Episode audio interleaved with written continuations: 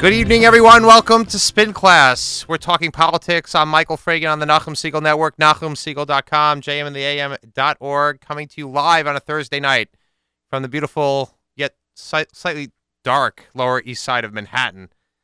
We have a Rummy, executive assistant of Rummy, here in the control booth, and I want to welcome our new show intern Judith Frankiel from Stern College for Women, who is uh, a accomplished uh, politico in her own right on uh, on college campuses. So we welcome you to the show, and uh, hopefully we'll hear a lot from Judith and uh, some of our college age listeners in the coming weeks.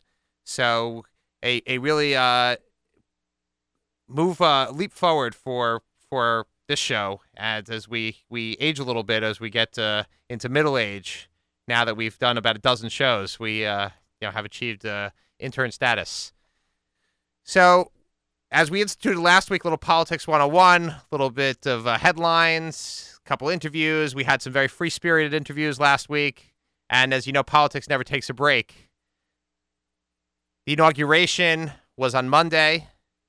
By law, it should have been on Sunday, but uh, we don't do inaugurations on a Sunday, so we did it on Martin Luther King Jr. Day. And uh, second term inaugurations are a little bit anticlimactic, I think. Draws a nice crowd, but some nice pomp and circumstances, a great parade. I will tell you, despite the cold weather that you always have in January outside for all the time, the parade is really something. So if you haven't gone to inaugural parade, we don't really have military parades here in the U.S. I guess that's kind of a virtue of we're not as militaristic a society as some out there, but we don't really have that kind of military parade. But you have one in Washington, a big one every four years, and it's pretty cool. As for the speech, I'm I'm not really going to go out on a limb, but I, am kind of feeling that the transformative president is kind of uh, becoming a just a regular type of president, maybe uh, just a little bit of a rudimentary type of president. We expected huge, grand gestures and all kinds of great uh, things for the president, but we didn't. Uh, we may not have gotten the inspiration that we are looking for. And of course, we got a little bit, or maybe not so little bit, of the left turn. But that's a little bit of the virtue of the climate that we're in. Uh, we're in a hyper partisan situation. And that's a good segue into one of the other top stories this week, which was the House Republicans decided essentially to punt the debt ceiling about three months down the road. And uh, we kind of every week keep talking about these fiscal issues. We'll discuss that with some experts later in the show as far as the impact on the second term. But we are really looking at a big fight coming up. Despite the fact that the debt ceiling has now been pushed out, we are looking at a big fight over a government shutdown. We're looking at a big fight over spending cuts, which I think, well, at least sitting from this chair, something's got to happen because when you continue to spend beyond your means, as anybody with any type of debt, credit card debt, and et cetera, you, you know eventually there's going to be reckoning. But Washington seems, as as I've said before, and I can continue to say probably each and every week, Washington seems to be immune from the idea of living within its means. All the other governments out there, state, local, county, village, town, dog catcher, fire district, they all have to live within a budget, except in Washington, that just keeps growing. And not to be remiss with the big political story of the week the Israeli elections, which were just two days, too short, two very short days ago. And politically, a fascinating election. I don't think there was any doubt as to what exactly was going to happen as far as who potentially would be the prime minister going forward, whether there would be a change in that, but there almost was. And uh, the votes are still being counted. I almost was, in a sense, not necess- as to what kind of coalition there would be. There's still that's still up in the air. So we're going to hear from a expert on that issue as well. As you know, we cover politics on both sides of the pond here on this show. So, again, another fascinating week. But to continue very, very briefly, because I want to get to our first guest who's got a lot to say, as our guests do. And of course, I have a lot to say as well. So let's not, uh, you know, let's not discount that. But the quick, the politics 101, uh, your political questions out there, and a little bit of explanation. Last week we covered redistricting. This week we're going to cover the filibuster. The filibuster is in the news as well because Senate Majority Leader Harry Reid has declared the death of the filibuster. Unless Republicans cooperate with him, he is going to end the tradition that the Senate has had for decades and decades of a filibuster. So you might ask, what is a filibuster? Strange word. I can I admit, but uh, there are a lot of strange traditions out there. But the filibuster is basically that any of the hundred members of the Senate can declare that they are going to talk essentially forever, and they are going to just not to continue on to debate an issue and go on and on and on and on.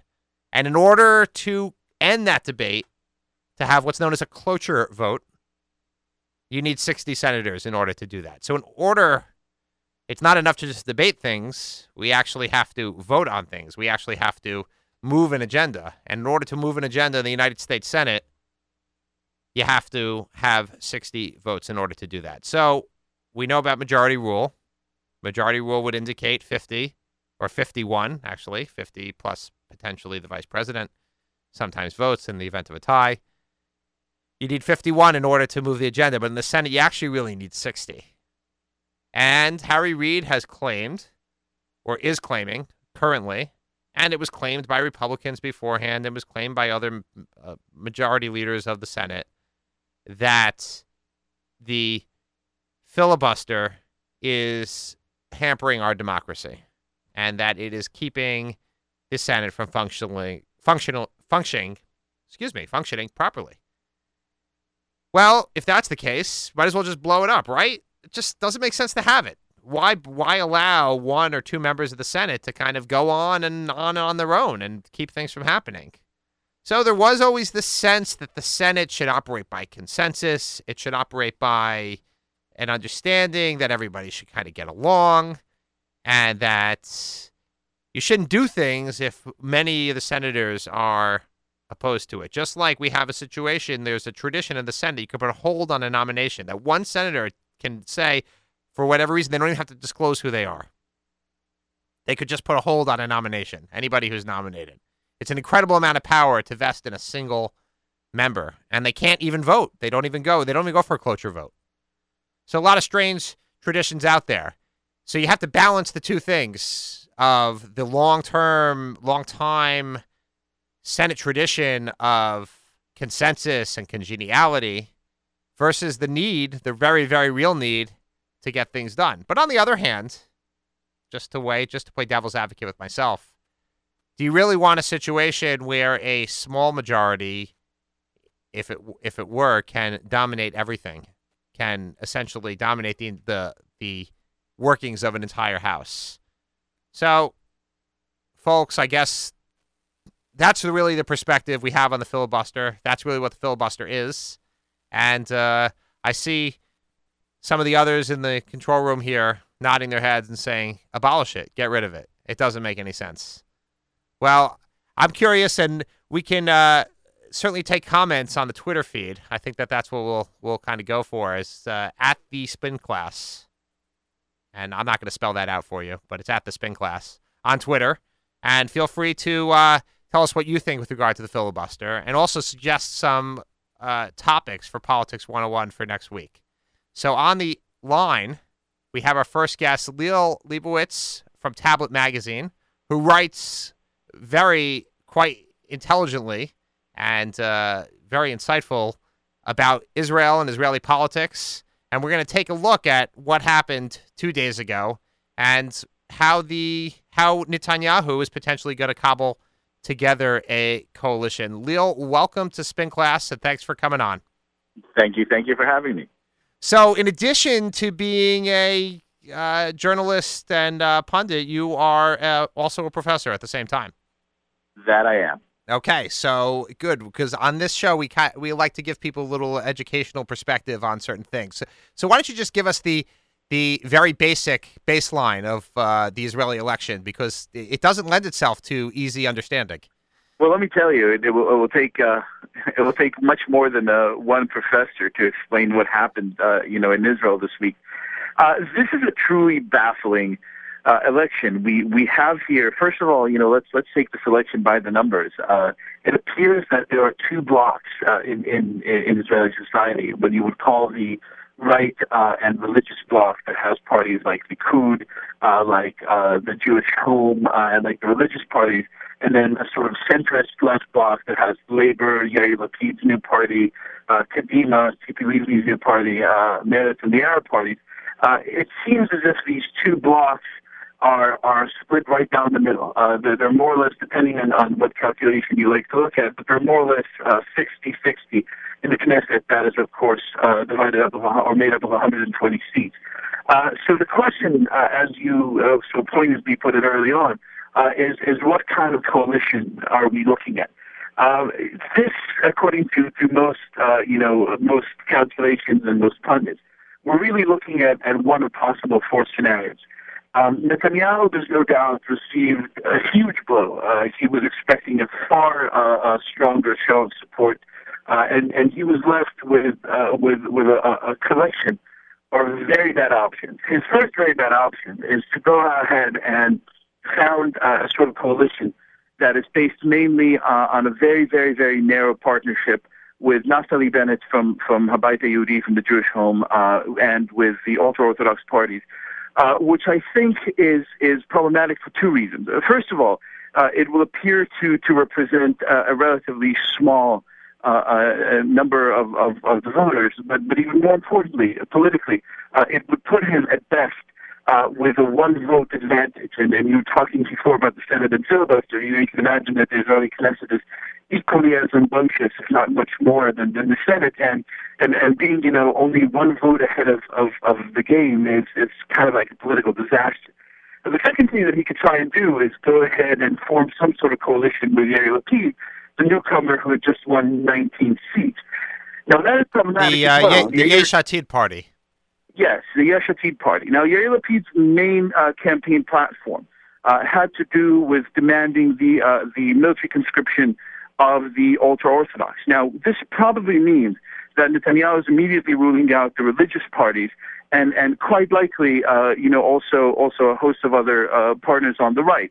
Which will mean essentially that Netanyahu will have a coalition with Yair Lapid, but a coalition that could very well be narrow. Uh, if if Shelley Yachimovich, the head of labor, uh, deigns to join that uh, coalition and bring her 11 seats uh, into the mix, it'll be a bit more stable, but most likely she will choose to sit on the outside and brand herself as a loyal opposition. So Netanyahu at this point could potentially start a coalition that is about maybe 10 votes uh, uh, ahead of, of, of the game, but still uh, deeply, deeply problematic for many of his uh, partners or many of his members of Knesset inside the Likud itself, uh, who are very, very uh, sort of right wing and, and will kind of not get along with uh, many of Yair Lapid's uh, party members, some of whom are quite are quite radical. Well, right, his own party itself is not really his own party; it's actually two parties, and even within his own party, he's probably more to the center of his own of, of absolutely so, absolutely true. Um, now that that leaves uh, two other options, and they're equally as terrible. Uh, the one option is uh, that uh, President Shimon Peres, and I don't uh, know how many of your uh, listeners know this. I, for that matter, don't know how many Israelis know this. But the, the way the system works in Israel, the president of the country has to assign one of the candidates to uh, form the next government. Now, this is not necessarily the head of the largest party. This is the candidate that the president believes, based on consultations with uh, the leaders of all the parties, has the best chance of forming the coalition.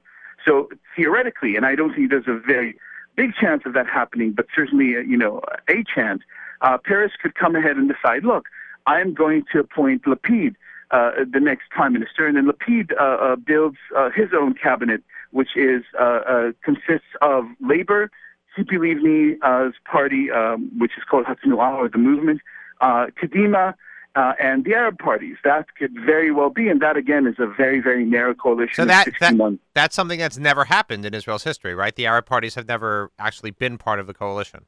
It has happened once. It oh, happened okay. in 1992 under Yitzhak Rabin. he he was the first uh, sort of prime minister to reach out uh, to to Arab parties, but he had you know enough clout, being the sort of you know the, the legendary chief of staff during the 1967 war, to reach out and say, hey, look, you know, we could we could break this taboo. Hasn't happened since. Now, but they, but they, one in that case, they option. they supported the government, but they weren't necessarily part of the government. Is that a, Uh, correct, right. They weren't part So- of the government. so they didn't vote were ag- part they- of the coalition. they didn't vote against it, but they were Uh, right. they they so they okay. Uh, just to clarify, Now, there's there's there's one fourth option, and I, I want to raise it because I think it's very entertaining, uh, and and this is kind of a unique Israeli invention uh, in which you know I'm not particularly proud. We've seen it happen in 1981, and this is the uh, national unity government.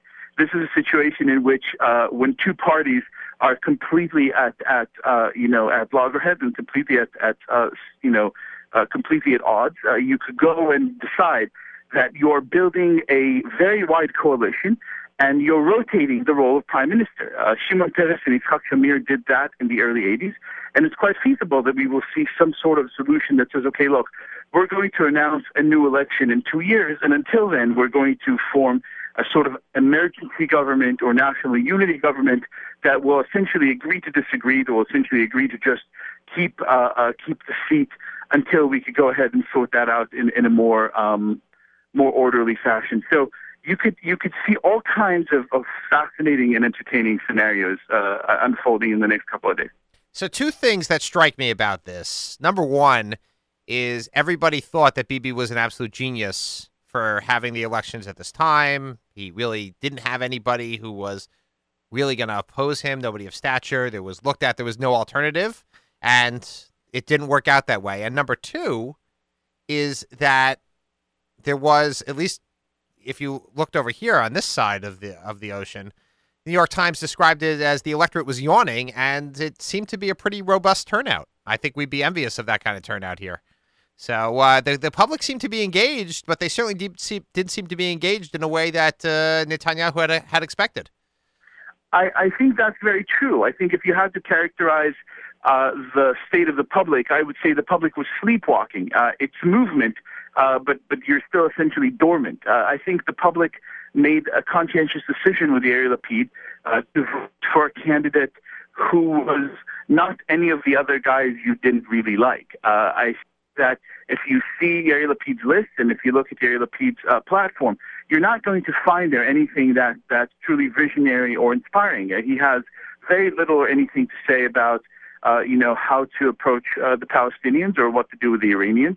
Uh, his economic plan is, uh, you know, uh, leaves a lot to be desired. And, and the main point on which he ran, which is the conscription of the ultra-Orthodox, is a point that sort of, you know, has been recycled in Israeli politics for decades, most notably, by the way, by Yair Lapid's own father, Yosef Lapid, who was a star politician for one second in the uh, in 2003, uh, received 17 seats in the Knesset in the 2003 elections, and then you know promptly disappeared.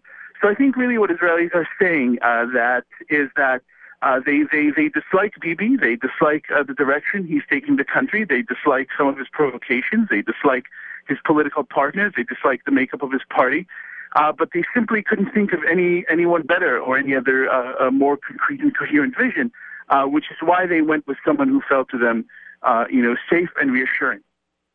It's fascinating. One thing I got to ask is Israel surrounded by enemies. You have the Iranian threat. You have, oh, as you know, not too long ago, conflict in Gaza at the doorstep, Syria, Lebanon. Foreign policy would seem, or foreign affairs would seem to be high on my list of issues, but the public seems to be focused on the economic issues, kind of not dissimilar to what's going on here in the U.S. So we, uh, our just past uh, election. Um, yeah, you know, I, I, I agree with that. I, I think it it as a um, it's an extraordinary phenomenon of all the candidates uh, who are running. And by the way, I, I, I don't wish to uh, single Yair Lapid out for undue criticism. He was barely the only one ignoring the topics. Uh, Shelley Yachimovich, for example, head of the Labour Party, uh, wanted very much to come out as the second largest party in this election, uh, failed miserably. But her, her strategy uh, was to uh, uh, sort of decidedly uh, ignore anything that had to do with any sort of foreign policy or security related matter. Um, I think that's incredibly disappointing. I think that's that's a sign uh, of of uh, fatigue, which you know in part is understandable on behalf of the Israeli electorate. But these problems, you know, you and I and everyone else paying attention knows these problems are not going to go away. At some point, they're going to demand some sort of very concrete uh, address, and and hopefully, uh, when that time comes, there will be some sort of leader in Jerusalem who knows uh, how to reply. So, the, I, I guess just to return to to the issue with regard to Lapid is we, we have this idea. Okay, there's right, left, center. Although all the all the papers seem to say it's right, and then there's center left. I guess the center seems to always seems to be on the left. Uh, but where, where does where does he stand? Is is Yair Lapid? I, from what I understand, a lot of his voters were disaffect or and what it seems like you're saying is a lot of his voters were disaffected right wingers. They would have voted for Bibi, but the, instead they went to Lapid because they wanted to show Bibi they didn't like him so much. Or you know, are they? Michael, allow me allow me to confuse you, oh, if I may. No, it's Uh, it's great. I I enjoy it. Maybe by I the end of the show, I try and figure things out. I could make two uh, two uh, opposing, contradictory cases, each very strong. I could come out and say, as, as some uh, pundits, uh, especially on the internet, have been saying in the last two days, that the Lapid is nothing more than you know a Bibi 2.0, sort of a, a younger Bibi with better hair. Uh, you could point to the fact that he uh, started or launched his uh, electoral campaign in Ariel, the largest settlement uh, in the West Bank, uh, that he uh, repeatedly said that the only goal, as far as he could uh, see in terms of, of, of you know, kind of negotiations with Palestinians, uh, is to keep them uh, as much at bay as possible. Uh, you could point to the fact that, uh, you know, traditionally in, in his role as uh, television pundit and, and newspaper guy, he has located himself, uh, if not staunchly, at least clearly enough, uh, somewhat towards the center right. He's a sort of you know close friend of Olmert and probably believer in kind of Olmert's gentle uh, right wing or gentle Likud uh, philosophies. Uh, and then, and then you could take uh, a turn uh, 180 degrees, and you could point to the fact that uh, very high up in Yair Lapid's now very substantial party are people like Yael German, the former mayor of Herzliya, uh, who is uh, a member of Meretz, or formerly was a member of the, the, the left-wing party Meretz. Uh, Yair Lapid's friend Ofer Shelach, who is one of Israel's most prominent journalists, who is known and has written, you know, repeatedly uh, about positions that are very much identifiable with the left.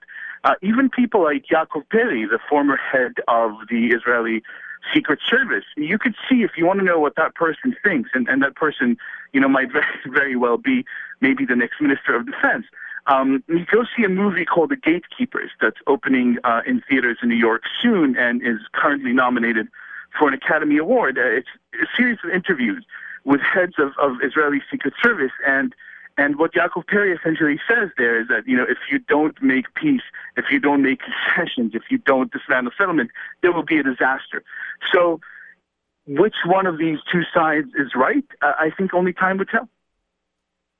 Fascinating. So let, let's uh, unpack a little bit some of the other success or non-success of some of the other parties. Uh, Beit Yehudi seems uh, today, I think, they just picked up a 12th seat. Yes. So that makes them the fourth largest party. Uh, after we we we covered uh, uh, Likud Beitenu, we covered uh, Yesh Atid, Mhm. then we have uh, Shelley Yachimovich in, in labor, and now uh, Beit Yehudi, which at one point had been looking at 15, 16, 17 seats, then down, then up, and Sure. uh, they went from just went from 11 to 12 today, according from, Right. from what I from what I saw. So uh, and they also have a a Bibi 2.0 type of character. I like that little uh, uh, description there. Uh, you know what? I actually wouldn't. Uh, I don't know that I would say this about Naftali Bennett. Uh, you know, um, first of all, I think it's it's quite obvious uh, that that by any uh, you know by any measurable metric, uh, the Habayit Hayehudi party and Naftali Bennett did extremely well. Uh, before uh, uh, this election, the two parties that came together to form Habayit Hayehudi had six seats uh, in in the Knesset. Naftali Bennett doubled that. Uh, so by any measure, uh, that that's a sizable electoral success, and, and even more impressive, uh, he did that by by courting and, and winning over uh, and, and uh, exorbitant number of secular Israelis who voted for him, even though he had he headed uh, a, a, national religious party. So, so now, stop, think, Liel, stop on that for a second, because how in in a stratified, polarized society like Israel, how do you have we we how do you have a religious party that appeals to the secular to secular society? Well, you know, how do you do I that? Is it packaging? That, uh, in in a profile of Naftali Bennett in Tablet, um, I think the answer is, you know, the answer really has to do with ideology. I think that for for decades, uh, the mainstream parties, Likud and, and Labor, sort of were the representatives of, of kind of, you know, what most people consider to be true Zionism, you know, the heirs of the founding fathers, uh, sort of, you know, the, the, the heirs of the spirit of the pioneers. Uh, but I think something happened to that spirit in the last 30, 40 years. I think it's simply ossified, you know, having established a Jewish state in, in, in Israel, a Jewish homeland in Israel. Uh, you know, most of these parties just went on to be just boring old political organizations. And, and Naftali Bennett had a very different message, which was an ideological message and a spiritual message. And he said, hey guys, you know, uh, Zionism needs to be reborn. Zionism needs to be reinvented. It needs to be reinvented as, as uh, an Israeli and, and more importantly, as a Jewish uh, entity. And I think that is dramatically appealing. You know, you, you, you could say to people, like Michael Dukakis did in the uh, uh, debates in 1988. You know, he was asked, "What do you want?" and he said, "You know, more jobs for better pay." Well, that doesn't really get people, you know, super excited. Uh, but if you come out like Naftali Bennett and said, "Hey, you know, we have this rich tradition to be proud of. We have heritage. We have this philosophy. We have this ideology. We have this these ideas," uh, I think that got a lot of people uh, very, very, very excited, and I think that's why so many secular Israelis uh, flocked to his party. So where where does he stand as far? He's the natural partner for for Bibi, I would imagine. And then eh, we talked about a very narrow coalition government that would include the religious. There are a lot of re, uh, religious mandates here in in this govern in this potential government or in this Knesset, right? You have uh, you have in addition to Beitenu, you have Shas, you have uh, uh, the UTJ, which is the mm-hmm. the Gimel party, uh, and you also had quite a little bit of drop off uh, of some religious parties or feuding religious parties that didn't get their that didn't get their uh, threshold. So a lot of votes wasted on on the side there. Uh, Otzma Yisrael and uh, Am Shalem and Koach Lashpia and all, all those smaller ones. So uh, you had a you had a big religious vote in this in this uh, in this past election. You certainly did uh, I, I think it's it's it's uh, very difficult to know uh, how how that religious vote would play out. I think most likely, uh, or, or you know, if I was a betting man, I would probably bet on, on the following scenario of a sort of coalition between Netanyahu, Lapid, Tzipi Livni, and Naftali Bennett that uh, leaves uh, the religious out, that uh, that makes some uh, you know very very strong uh, demands on on uh, some of issues that have been traditionally uh, dear to to the religious community, uh, mainly you know the issue of conscription. Um, and I think that they're going to form probably a very feisty and fierce opposition. Is it possible for the religious parties to uh, the I guess the Haredi parties, the the Shas and the UTJ, to exist outside of the government? Don't don't they really have to be in the government in order to deliver? Well, you know, I think it really depends on the on, on, on the political scenario. So I could see several things happening. I could see uh, someone like Aryeh Deri, who is uh, you know the the once and future king of Shas, uh, just recently returned to politics after a very long uh, you know ab- abstinence and, and, and prison sentence. Um, I could see someone like that uh, understanding that the political winds are blowing in a different direction and making very painful concessions on issues like conscription in order to uh, continue and secure uh, budgets uh, for for his voters for his sector. Uh, I could see that happening, and but I could also see uh, a kind of much more grim scenario, which is some sort of decision to go ahead with conscription, um, you know, full force. Uh, and then, you know, Rav Ovadia, who's, who's the spiritual leader of Shas, already said that if that happens, uh, we will be facing a situation of massive civil disobedience. So, so I could also see uh, even a sort of political rebirth uh, for these parties, centered around not necessarily just budgets and institutions, but really about uh, or around that feeling that uh, you know their way of life is, is being threatened and rejected.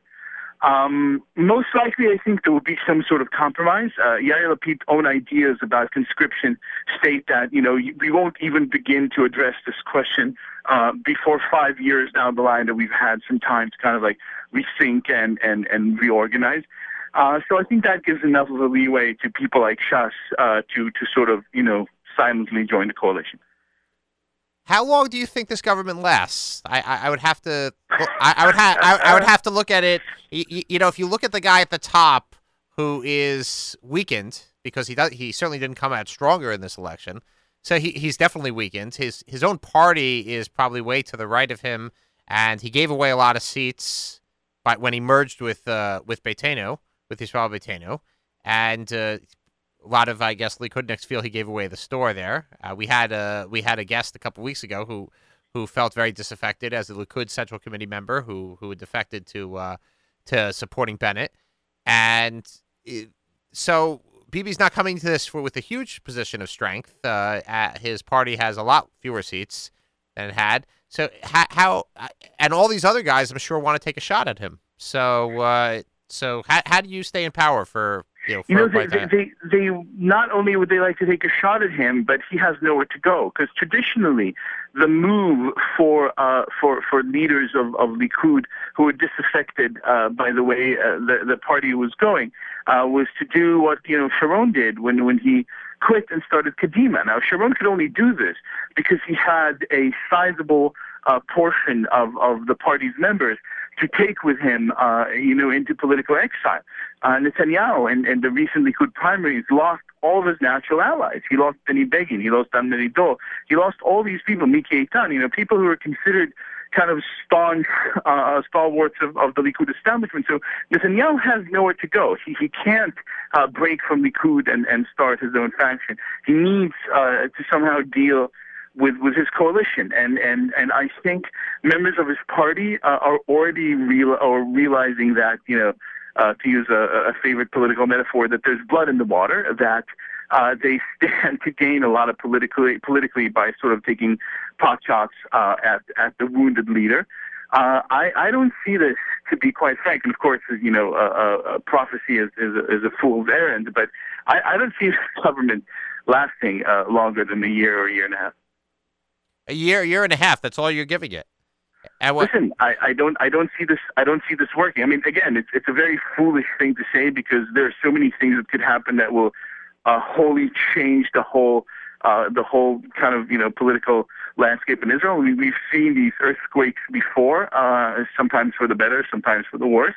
Um, but I simply don't see a coalition that could uh, that could deal with with the issues it has at hand. And mo- most importantly, look, the reason he had to declare the elections uh, at the time that they are was because he is facing a massive, massive, massive catastrophic deficit, uh, which would mean that he essentially would have to make very, very painful cuts and most likely raise taxes. Now, that's, as you well know, you know that's the kind of act that you can only achieve if you have a very, very, very strong political backbone. He, he has no political backbone, strong or otherwise. He's, he's lucky if he has a handful of members of Knesset who, who would support, you begrudgingly support his initiative. Um, I, I don't see this happening, and, and it's not only him. I don't think there's anyone currently in the political landscape who could who could rise. Uh, but maybe maybe uh, maybe we'll be pleasantly surprised. So the base is gone, the backbone is gone, and uh, I guess the next couple months or next couple years are not looking like happy ones for uh, the uh, new prime, new potentially new prime minister, I should say. I, I would not like that job right now. okay, well, Leo, thank you very, very much. It's been a, a absolutely a uh, fantastic discussion, and uh, you can find Leo on Tablet Magazine, uh, where he he writes about Israeli society, culture, politics, and the like. And we hope to have you again soon. Michael, was my pleasure. Thank you so much. This is the Spin Class, Politics with Michael Fragin, and on the Nachum Segal Network. And I want to welcome uh, to the show uh, our first guest, a longtime friend and uh, mentor, and somebody who I've uh, read uh, quite a bit uh, of uh, with his books and uh, his policy. Uh, an old Washington hand, as they say, although not really that old, Dr. Tevi Troy, who is a senior fellow at the Hudson Institute, where he researches Hudson, healthcare and domestic policy. And he is a, the author of Intellectuals in the American Presidency, which is a very, very interesting book that uh, I've read, and an upcoming book with uh, What Jefferson Read, Ike Watched, and Obama Tweeted 200 Years of Popular Culture in the White House. Uh, Tevi, welcome to Spin Class, and that's a great title, uh, but a little bit of a mouthful. Uh, I appreciate it. My publisher appreciates it too. so, Tevi, you're you're looking at second terms, and you're you're you're a presidential historian. You've been on the inside, but you're also an analyst who looks at it on the outside.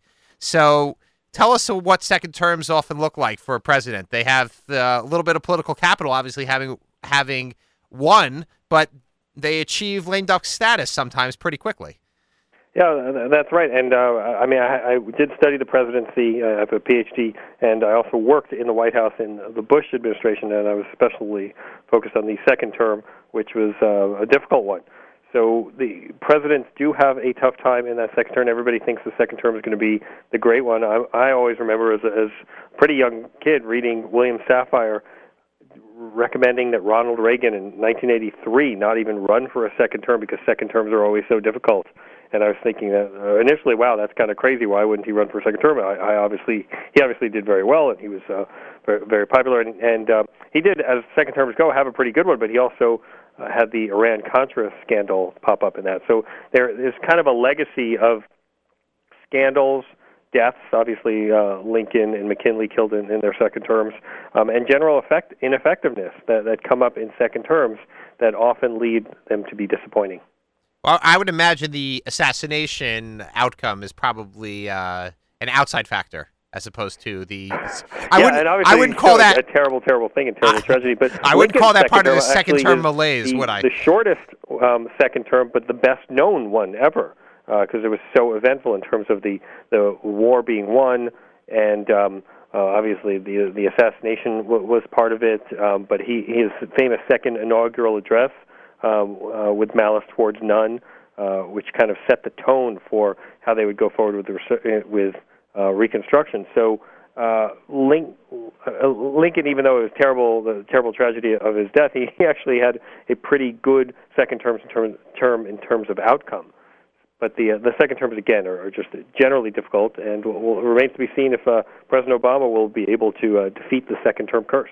I, I would say we uh, remembered very fondly Lincoln was. No question that uh, uh, I guess maybe he never got to that uh, second term malaise or lame duck status. But you, you actually transitioned from the White House to being a, a, a assistant uh, secretary of health. So you moved out of the White House it, it for the during the not enti- the entire second term, correct? Yeah, the first two years of the second Bush term, I was in the White House Domestic Policy Council, and then the second two years, I was de- deputy secretary of health. Deputy Secretary, uh, but, but I was in the White House when Katrina happened, and uh, the, it's the closest I've ever come to the sensation of air being left let out of a balloon, because it was it was that one thing that kind of really hammered the administration so badly, and, and I never felt that they were able to recover from that. Uh, well, it was uh, quite a display of, uh, I, I, guess the the word only comes to mind is ineptitude uh, there was a, a, lot of government. Uh, there's a lot, of, a lot of, but a lot of it was at the local and sure. at the state level, and sure. uh, it seemed that the federal government was getting the blame for all of it. Sure, I was going to say there's a lot. There was a, enough ineptitude to go around. There's no question. having just had a, a natural disaster that's uh, still having the effects here in New York, there's there's no question that uh, the scope sometimes of the devastation is really beyond what uh, government has an ability to handle. Not saying that they shouldn't have the ability, but they're just not prepared in many cases to go ahead and handle it. But what I was wanting to get at is that there's a personnel transition in that second term, and we're seeing that here with Obama. He's uh, he, he's transitioning with a number of key appointments and cabinet secretaries and the like, and uh, so that leads to a different profile. Correct? Yeah, absolutely. There there are a bunch of new people coming in, and it, it's not easy to take on these jobs, even if you have experienced people.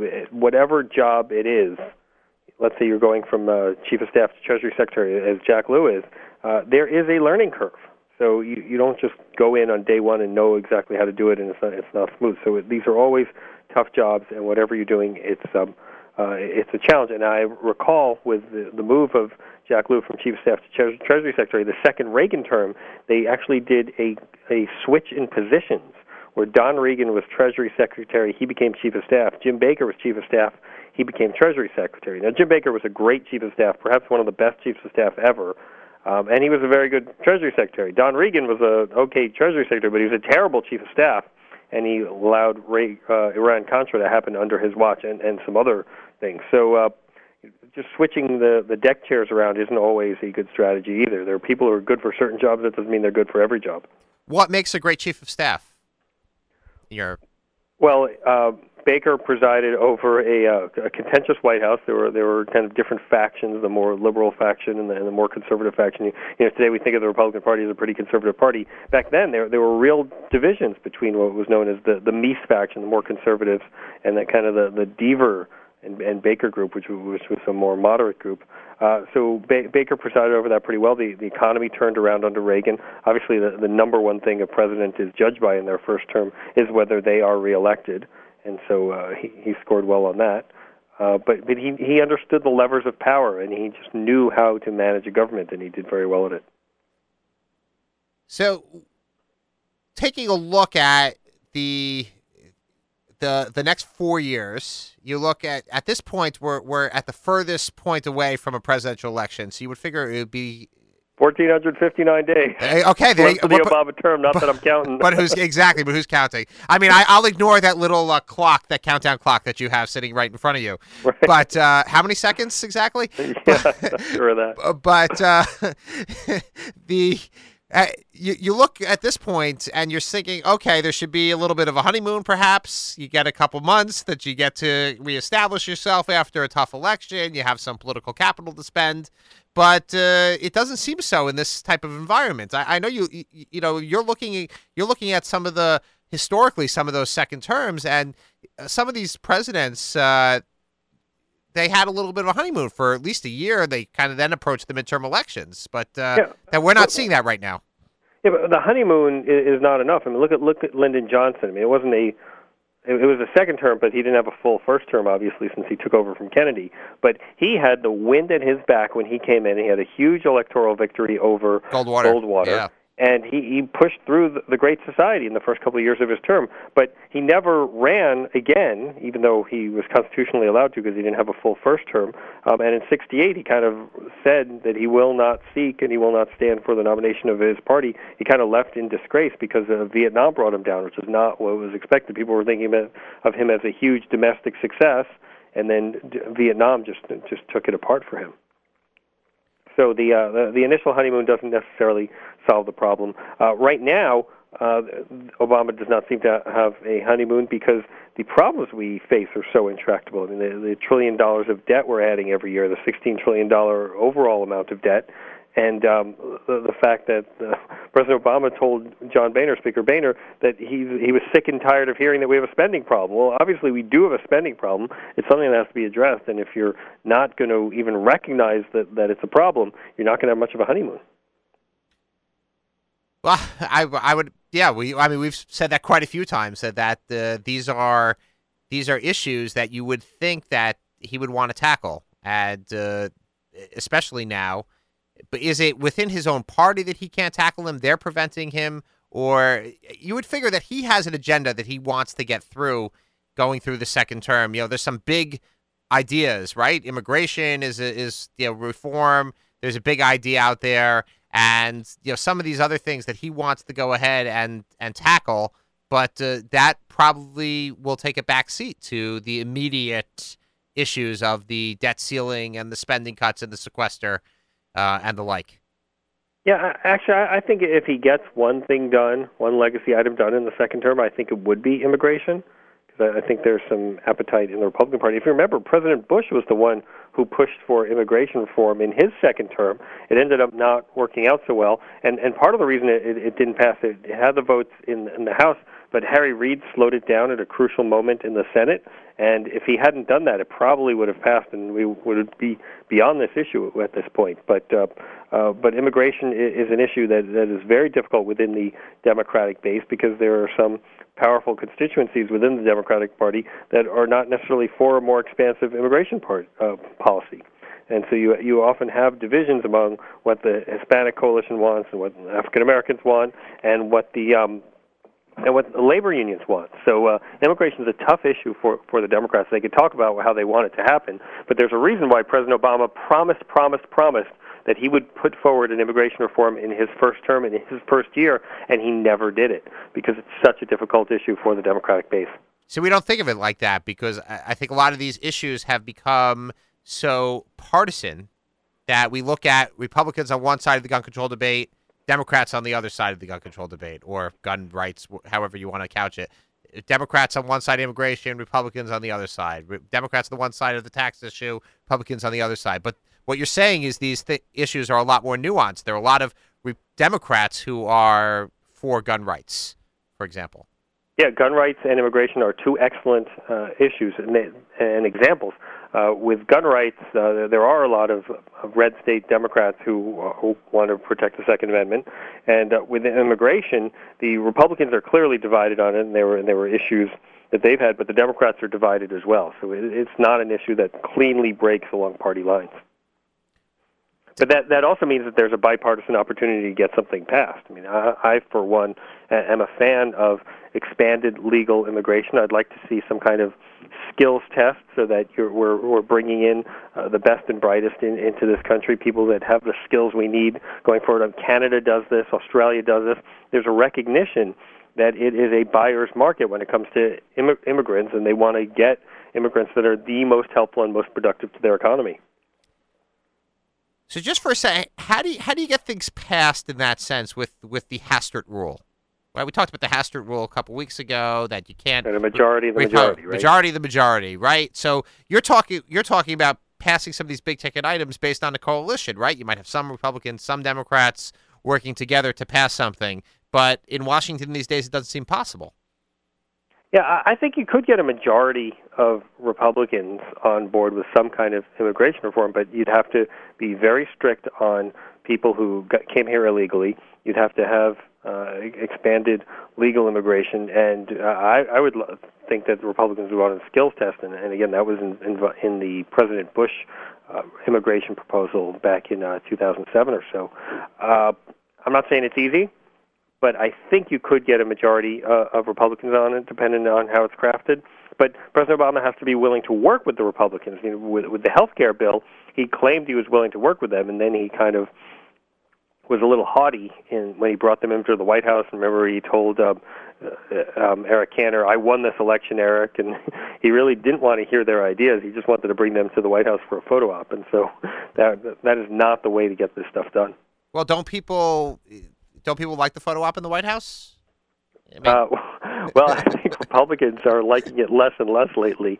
Uh, and and one thing John Boehner has been saying is that we're going to start doing things regular order. We're going to pass stuff Senate can try and pass stuff. They're they're not as good as passing stuff as the House. In fact, they can barely pass a budget and haven't done so in oh, over a thousand days. Uh, so Boehner said we will pass things in regular order, and if the Senate passes bills in the same area, then we can have a conference committee, which is uh, the traditional way of doing things. But doing the photo op sham negotiations at the White House has not been a good strategy for Republicans. I don't think it's a, been a good strategy for bipartisan coming together either. And I'm not even sure it's worked out for President Obama, even though he's he's had some high-profile wins. It's not necessarily making this town more e- able or eager to get stuff done. So I, I think if you go back to the traditional method, maybe we'll have more success. So, I, I guess the idea would be just to okay, here we are this is this is what's before us. Forget about negotiating. We'll we'll leave that for things that actually passed here. And you know, we might pass legislation. That's what we're fond of doing here in New York. You know, a lot of one house bills. I mean, that's that's the that's what the Albany is known for. Thousands of one house bills. They might not they might not go anywhere, but it, the the members get to all talk about the bills that they passed in their own house. Uh, that that doesn't seem like a recipe for good function, though. Uh, no, it, it is. It isn't. But one House bill is only part of the story. I mean, the House passes stuff, and if the Senate passes things, so if the House passes an immigration reform and the Senate passes one, then they can conference it out and, and come up with, with a solution.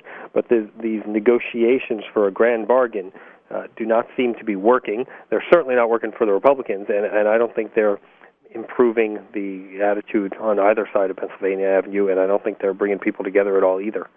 So w- one thing a, lot of people have, have mentioned with regard to uh, the lack of the unruliness, I guess, of Congress and and of the Republicans being a little bit in disarray is the lack of member items uh, or the lack of earmarks to go ahead and keep the rank and file happy or to keep them fed. What what what do you make of that? I mean, you you you probably looked at that from the White House and potentially from uh, with a little bit of disdain, right? With you know, those, yeah, we, those, we those definitely earmarks. looked at it with distaste. There was a sense that it was it was kind of the uh, the spoonful of sugar that made the medicine go down. You know, you you would have uh, excellent uh. DeLay, who was you know who would talk about how he was anti-spending, but he would use these kind of projects to get stuff done. He would he would grease the skids with it, and it's it's unseemly and it's unsavory, but but it seemed to work. So I wonder if, um, and, and I'm not a fan of earmarks, and I don't think we should go back to it. But I wonder if we will look back and say there was an unintended consequence of getting rid of the earmar- earmarks, and that they actually made Congress function more smoothly. But I don't think the solution is to go back to earmarks, which I think led to some terrible results. And you'd always hear about you know research on bear feces or whatever or bridges to nowhere and so I, I don't think that's the, the right way to go. But what I do think is that in the absence of earmarks, they do need to come up with a new and different way of making projects go forward.